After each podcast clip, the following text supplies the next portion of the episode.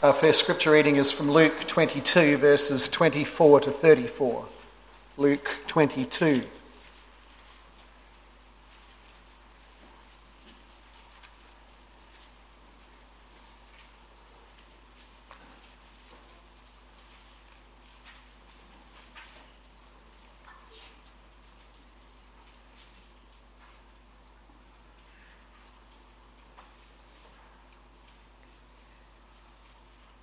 verse 24. And there arose also a dispute among them as to which one of them was regarded to be greatest. And he, that is Jesus, said to them, The kings of the Gentiles lord it over them, and those who have authority over them are called benefactors. But not so with you. But let him who is the greatest among you become as the youngest, and the leader as the servant. For who is greater, the one who reclines at the table or the one who serves? Is it not the one who reclines at the table? But I am among you as the one who serves. And you are those who have stood by me in my trials.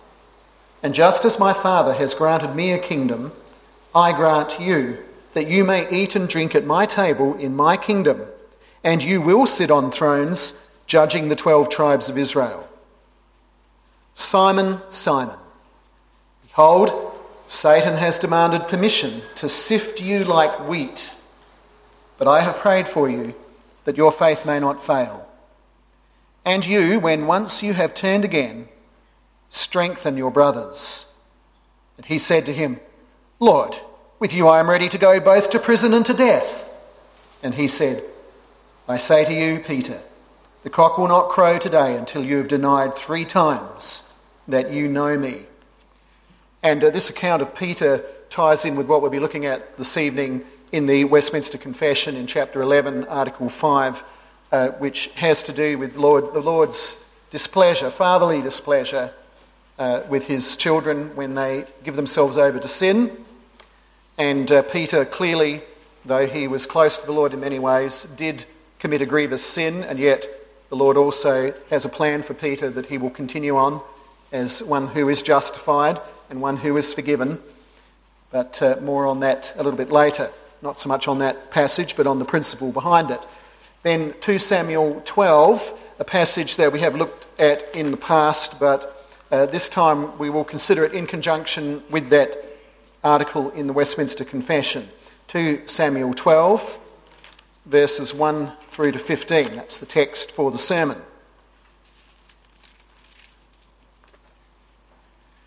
Then the Lord sent Nathan to David, and he came to him and said, There were two men in one city, the one rich and the other poor.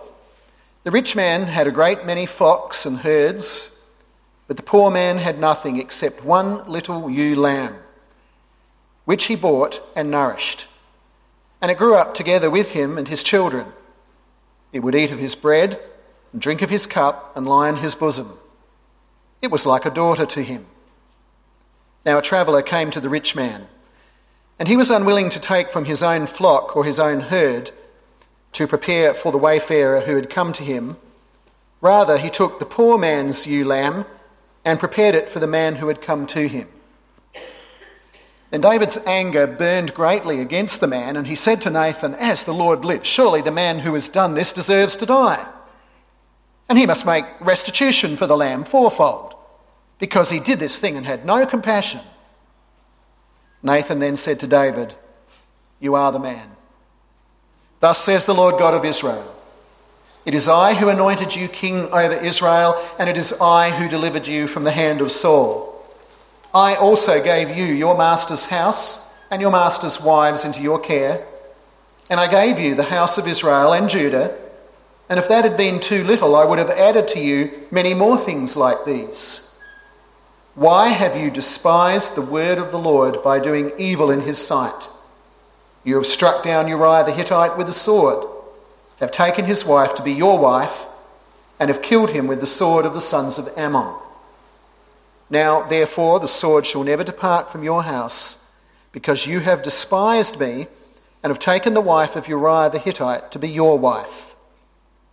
Thus says the Lord Behold, I will raise up evil against you from your own household. I will even take your wives before your eyes and give them to your companion, and he shall lie with your wives in broad daylight. Indeed, you did it secretly, but I will do this thing before all Israel and under the sun. Then David said to Nathan, I have sinned against the Lord. And Nathan said to David, The Lord also has taken away your sin. You shall not die. However, because by this deed you have given occasion to the enemies of the Lord to blaspheme, the child also that is born to you shall surely die. So Nathan went to his house. Then, if you look in the uh, bulletin, you'll find the Westminster Confession, chapter 11, article 5.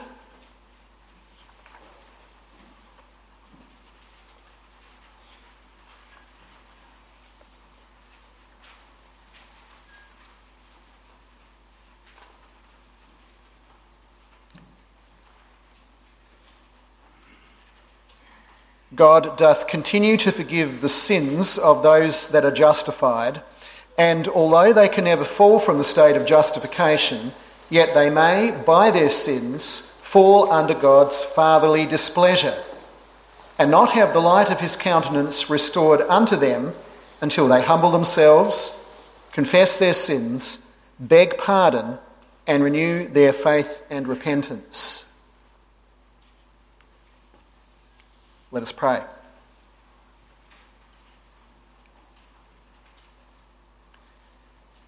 Heavenly Father, we thank you that we have a foundation in the Lord Jesus Christ that is rock solid.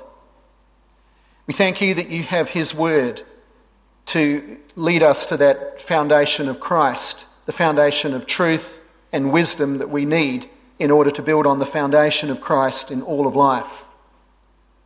Father, will you help us to use that word for the purpose for which you have given it to us? We pray this in Jesus' name. Amen. Covenant people of God, the, the point of this article that we just read in the Westminster is very clear and I think not uh, too difficult to understand the, the wording of it here in this article. And we could really summarise it under two truths.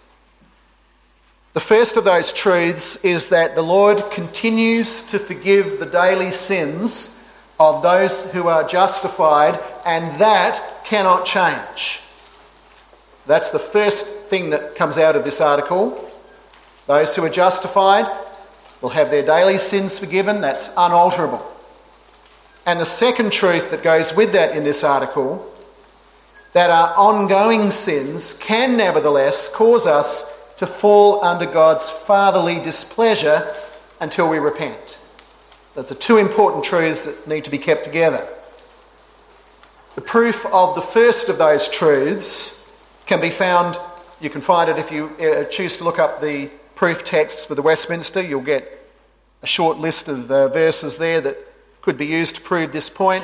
Uh, I single out 1 John chapter 1, verses 7 and 9 and 1 John chapter 2 verses 1 and 2 which essentially teach us that Christ cleanses us from all unrighteousness. And that's how we know that those who are justified will never have that taken away from them. The proof of the second truth may be found in Psalms 51 verses 7 to 12 and 32 verse 5. Uh, that's the, uh, the background to uh, or rather, this passage is the background to those Psalms where David describes how he lost sight of the joy and gladness of salvation.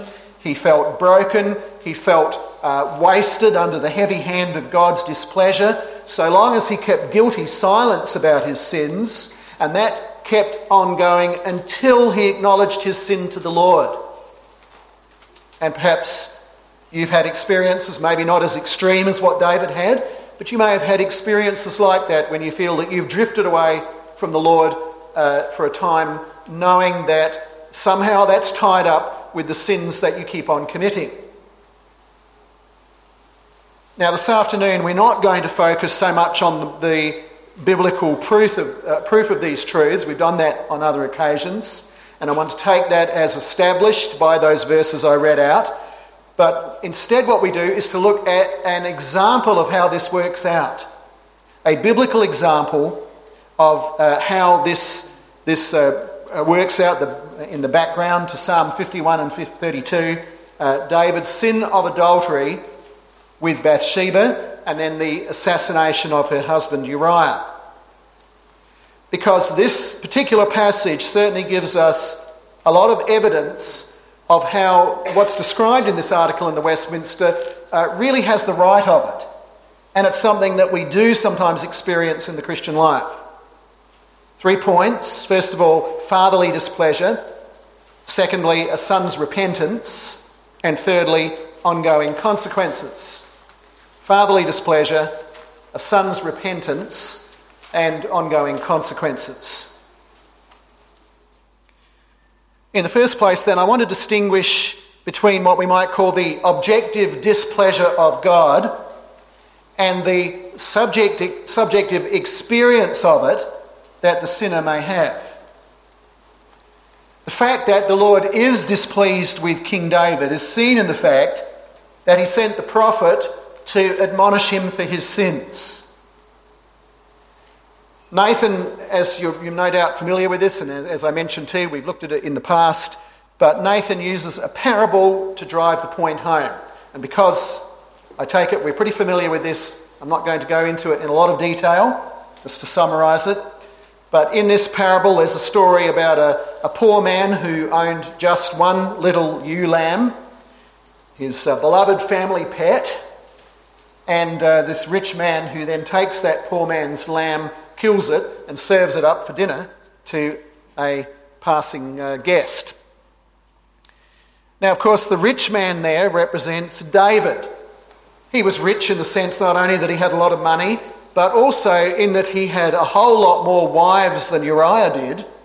He was uh, rich in wives, you might say, depending on how you count it.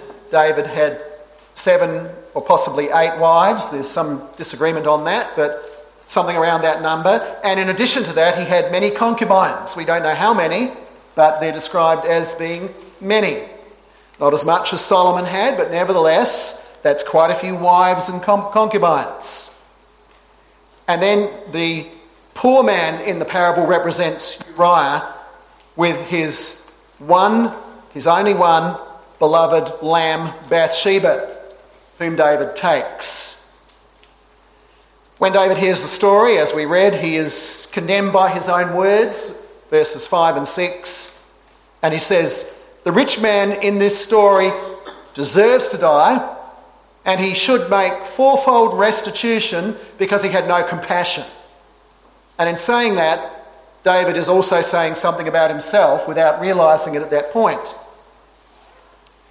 Now, in addition to a lack of compassion, you have here obviously a breaking of the seventh commandment against adultery. You have a breaking of the sixth commandment against murder because David arranged Uriah's murder. And on top of that, Nathan conveys the Lord's message that he had blessed David with so much. He had given him uh, such a great abundance, far beyond other men. He had uh, blessed him with the, the money, as I mentioned, and the uh, giving him uh, authority over the people of Judah and Israel, as we read in the passage. And the Lord says he would have added many, many more blessings to that if that had not been enough. Verses 7 to 9. But David despises the generosity of the Lord. Those blessings are not good enough for him. And rather than waiting for God to give him whatever other blessings the Lord might give, the Lord who knows what is good for David, knows better than David does, rather than that, David acts in a, a greedy way, trying to satisfy his own greedy lusts, taking the uh, provision, the satisfying of those lusts into his own hands rather than waiting for God to bless him with good things. It is clear then from this that even a, uh, a man who was loved by the Lord, a man who is described as a man after God's own heart, a man we might think who, in some ways, is even closer to the Lord than we are, and yet um, such a man is able to sin greatly and greatly to displease the Lord because of that, and to be rebuked for it, and to be chastised and punished for it. From which we understand that the Lord certainly does not wink at the sin, even the sin of his beloved children. He does not wink at our sins because he is a holy God and he is a just God. But he also does not wink at our sins because he loves his children. We have the love of a heavenly Father who knows that when we sin, we are hurting ourselves greatly, and very often, usually, hurting other people around us as well.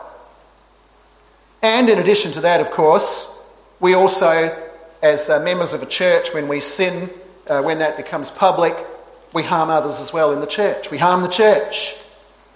And as we know, those, those basic reasons for church discipline, we also very often bring the Lord's name into disrepute. Uh, a point that's uh, uh, drawn to attention here as well in verse 14. You have given occasion to the enemies of the Lord to blaspheme. Well, that's the objective side, as we find it in this text God's displeasure at David's sin. The subjective side doesn't come out so much in this passage. You find that more in those two Psalms I mentioned, Psalm 51 and Psalm 32. The experience that David had of the Lord's fatherly displeasure, perhaps even before he realized what it was that was causing him to have these experiences, before he really admitted it all to himself. And yet he sensed that something was wrong. And uh, we could sum up those things that are mentioned in those two Psalms. I mentioned some of those things already, but uh, there, there are more that we could think of. Uh, loss of joy and gladness. That's certainly one that David brings out strongly. Uh, a feeling of being broken, that something's broken in your life. Uh, guilt, as we know, can bring about various uh, physical consequences, effects. Sleeplessness, David describes, loss of appetite, a feeling of wasting away, uh, sin that hasn't been dealt with can bring about depression and despair. And while I don't want to suggest that all of the many uh, psychological problems that counsellors are running around these days trying to fix up for people, a lot of that, no doubt, comes from sin that hasn't been dealt with. I don't say all of it does, but certainly some of it would. Uh, also, then, uh, there can be uh, a loss of the sense of assurance a loss of the sense of being a child of God, and a feeling that somehow there's a big distance between you and the Lord. These kind of things also may lead on to other sins. Perhaps out of the feeling, to uh, quote that uh, good old Aussie saying, might as well be hung for a sheep as a lamb. If we give ourselves over to one sin in one area, very often it may lead on to others because, uh, well, what's the point? What's the point of struggling against sin? I didn't succeed here, so why should I even bother trying? And it may also lead us uh, to a kind of reluctance to seek out the means of grace. We stop reading the Bible, we stop praying, we don't really listen to sermons, even if we go to church or to the reading of God's Word, for a number of possible reasons, either because we feel that we're too unworthy. How can we uh, read God's word when we're so unworthy? We haven't listened to it up to now with this area of our lives, so why should we read it anymore? Or perhaps a feeling of being too hypocritical. I'm such a hypocrite. How do, how do I dare open up God's word again today and try and come before Him in prayer? Or perhaps we don't want to listen or read it out of the feeling that if we do open it up, maybe there'll be something in here that actually confronts us with the sin that we really just want to go away and pretend it's not there. But if we listen to that sermon, or if we read God's word, maybe we're going to have to hear something that we don't really want to hear. Well, you can see from this list, and no doubt other things could be added, that objective side of God's displeasure and then the subjective way that we feel that displeasure, you can see how, how unenviable this state is. To be in that state where you're under God's fatherly displeasure. It's a miserable experience, a miserable state in which to find yourself, under the heavy hand of God's displeasure, with the light of his countenance, the, the, the sense of being in God's favour, with that feeling diminishing and feeling farther and farther away from the Lord, and with something that miserable and that unenviable, how could it be that a Christian would want to remain in that state for any length of time? What Christian would want to stay like that in that misery? But guilty silence only prolongs it. And therefore, if ever you realise that you are in this state, then by God's grace, don't prolong it. Seek the Lord's help to grapple with the problem as soon as possible rather than trying to pretend that if you ignore it, it will somehow all go away. The way to deal with it by God's grace is by repenting, which thankfully David was quick to do once the Lord confronted him. Our second point a son's repentance. Uh, David doesn't try to defend himself, you'll note. He doesn't try to justify himself and he doesn't try to make excuses. He doesn't say, well, you know, it was really Bathsheba's fault. You know, if she hadn't have been uh, out there on the rooftop bathing, I mean, you know, what do you expect? Oh, actually, no, it was, um, it was Uriah's fault. I mean, if he'd really had a good relationship with his wife and was looking after her the way he should have been, then this would have never happened. Oh, and by the way, I did actually try to keep the two of them together, you know. But circumstances conspired against me and I wasn't able to.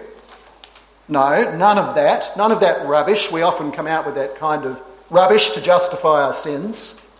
None of that. I have sinned against the Lord. That simple and profound statement in verse 13. Not even in the first place, I've sinned against Bathsheba, which he had, or I've sinned against Uriah, which he had, or I sinned against all Israel, which he had, but I sinned against the Lord, the single worst thing and uh, the, the heart of the, the problem. It is good that David said this. It would have been better if he'd reached that point before he got confronted by Nathan. And so with us too. It's better if we can reach that point by God's grace before it comes out in the open, before we're caught out. But at least David reached that point. Now, I'd really like to draw attention to this point that straight away, soon as David says that, the Lord assures David that he's forgiven. The Lord also has taken away your sin. You shall not die. Compare that with what we read in this article in the Westminster. God doth continue to forgive the sins of those that are justified. They can never fall from this state of justification. And the reason for that is that the ground of that justification is not the sinner or anything in the sinner. It's not a matter of how well we exercise our faith or a matter of how well we repent. That's not the ground of our justification. The ground of our justification is the once for all, infinitely valuable work of the Lord Jesus Christ, who atones for all of the sins of the elect, even the ones that we haven't yet committed. And yet, the removal of the fatherly displeasure and the restoration of the light of his countenance and the restoration of that sense of closeness to the Lord, in that respect, uh, we have to, uh, that's not restored until the sinner humbles himself and confesses his sin and begs for forgiveness and has his faith and repentance renewed by God's grace. And that's what occurred with David. And that's what David also explains in Psalm 32, verse 5, where he says, I acknowledged my sin to you, and you forgave the guilt of my sin. So that's the connection. Justification, never undone. But the fatherly displeasure, if that's there because of your sins, then you need to repent of those sins before things are fully restored again in that respect. In fact, I would suggest that this is a part of the reason for the Lord showing his displeasure and withdrawing in part the light of his countenance That it is, as I mentioned, uh, on the one hand to uphold his justice and his holiness and his hatred of sin, but there is this other reason, and that is his love of his children. That by doing this, by demonstrating that fatherly displeasure, he, he shows us that um, uh, we need to be humbled.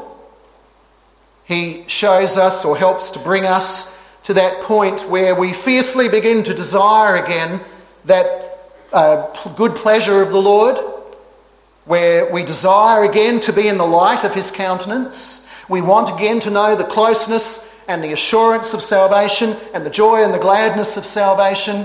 And also, we want to progress in sanctification, and the displeasure of God helps us to remind us that those things are important, they're vital. And it's precisely for this reason that we can call it fatherly displeasure. It's not the displeasure of God against the wicked. His, his hatred of the wicked, as the Bible even describes that. That is not what we're talking about here. Rather, we are talking about fatherly displeasure. And Hebrews 12 has such a wonderful commentary on that. God deals with you as with sons. And what son is there whom his father does not discipline? Verse 7 in that chapter. It would therefore be a huge mistake for a Christian to conclude from the fact that he feels the weight of God's displeasure against his sin to feel, and he feels this distance from the Lord, so long as he's still in his sins, it would be a mistake for him to feel that this means he therefore cannot possibly be a child of God. How could he be a child of God and have this feeling of being distant and of God's displeasure? Well, some people reason maybe I'm not a Christian if that's the way I feel. You know, at times young people may feel angry with their parents for disciplining them. I can certainly remember times in my youth where I was uh, quite uh, angry with my parents for their discipline, which I thought was, of course, always so completely unjust. They just didn't understand. Uh, so maybe sometimes uh, you felt that too, especially the young people here, that uh, you get, feel a bit angry that you're being disciplined. You feel maybe because your parents are disciplining you that you're not close to your parents or that your parents don't care for you and you feel humiliated and you feel or you feel unworthy and maybe sometimes you even feel like it might be a good idea to run away from home. Well, it's a big mistake to run from loving discipline because all that's needed for restoration is humility and repentance. And then restoration follows in the home. And running away actually chops that progression right down the middle. There's no restoration when you run. And all you need then for things to be restored, those simple expedients of humility and repentance, simple in one way, though only God can give those from the heart. Uh, when you run, that stops you from uh, feeling that love again. And much the same is true in our relationship with the Lord. Don't run, repent. That's the expedient. Restoration of the relationship, however, does not always mean that all the consequences of our sins suddenly disappear. The consequence of fatherly displeasure will disappear upon repentance. It will disappear for Christ's sake, but there may be other ongoing consequences in this life. Our third and final point. These consequences also are an aspect of God's justice. And I would suggest to you that uh, one of the reasons why God sometimes leaves us with consequences in this life because of our sins, even when His good fatherly pleasure is restored again and our sins are forgiven, is so that his justice is seen to be done. Not only done, but seen by others around us also. David himself, after all, said that there should be a fourfold restitution from the man, the rich man who took the poor man's ewe lamb. A criminal act in the courts of the land. Uh, the man who committed that act may repent of it, he may be forgiven of it, but justice still means that there may be consequences in this life, a prison sentence or whatever else. And as I mentioned this morning, when the Lord brings those things, uh, there's often a kind of poetic justice to it. It really uh, matches the sin that, of which the sinner has been guilty. The, the punishment matches the crime. And again, I would suggest that this is so that through that poetic justice, through the appropriateness of it, it's easier for people around to see that the Lord really does take this seriously, that He has so carefully matched the consequence to the sin. Uh, as well at the same time as seeing His mercy operating within all of that. David had Uriah killed by the sword. Poetic justice. David will have the sword never depart from his family. David took away another man's wife. Poetic justice. David will have his wives, or possibly in this case referring to his concubines, taken away by one close to him. Uh, think of Absalom, for example, verses 9 to 13. And on top of that, verse 14, David's son with Bathsheba would die. After David repented, the Lord said, You are forgiven. But these things, these consequences are still going to come. Because otherwise, the enemies of the Lord would blaspheme all the more. Verse 14. Perhaps in this way, that the enemies, otherwise, the enemies of the Lord might look at David and they might say, You know, this uh, Yahweh, he's got double standards. He, uh, he's really soft on his favourites, like David, but everybody else, no, he's tough on them. I'd also like to point out that there is another possible reason for these consequences continuing in our lives. And this is one that reflects again the Lord's love for his children. Because those ongoing consequences stand as a constant reminder lest we forget, as we so easily and so often do, lest we forget the lessons that we thought we'd learned when we experienced his displeasure and return to our sins again uh, as if what happened in the past had never happened, as if there'd never been any fatherly displeasure. But those consequences remind us that we ought not to return to our sins lest we experience that fatherly displeasure again as well as reminding us, and we sang something like this in number 411 uh, in the, uh, one of the stanzas in the hymn, that uh, like Paul's thorn in the flesh, these consequences are a constant reminder that God's grace is sufficient for us. And it's also sufficient when we have sometimes quite difficult consequences from previous sins. But even there, God sees us through those things. And therefore, if you find yourself with consequences of this kind, and there can be a variety of them, perhaps your past sins have resulted in damaged relationships, perhaps they have resulted in broken trust, perhaps they have made you ineligible for certain positions, at least for a time, serving in office, for example, perhaps they result in penalties for crimes. Perhaps they result in physical consequences, as I mentioned before. But as we saw with God's fatherly displeasure, so it is with these ongoing consequences.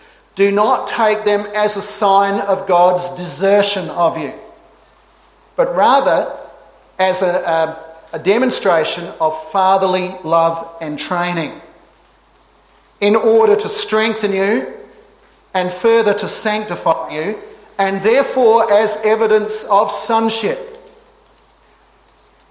These things, these ongoing consequences, are not an excuse to become angry with the Lord, and they ought to give us no cause to despair either, but they are an opportunity to grow, so that we may then give a better witness to God, to His justice and His mercy, but also to the gospel of the Lord Jesus Christ.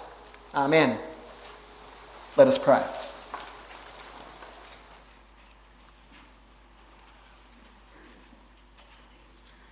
Heavenly Father, when we sin, will you help us to repent quickly when we become aware of those sins, so that your fatherly displeasure may not be prolonged, and so that there will be a, an end to the harm that comes to us and others by continuing to commit those sins, and more opportunity for the wicked to blaspheme your name. Father, when we feel distant from you because of our sins, or when we experience ongoing consequences as part of your discipline, help us not to despair or use this as an excuse to keep on sinning, but to see it evidence of your fatherly love for your children. We pray this in Jesus' name. Amen.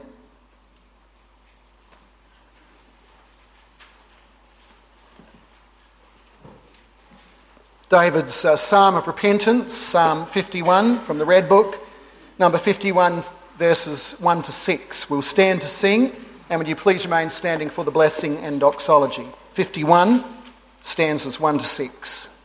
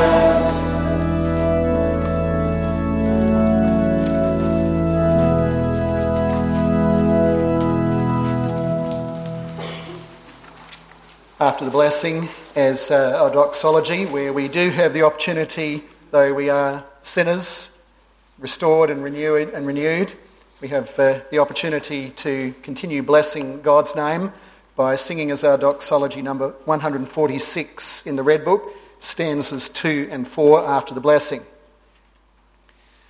The grace of the Lord Jesus Christ and the love of God and the fellowship of the Holy Spirit be with you all. Amen. Música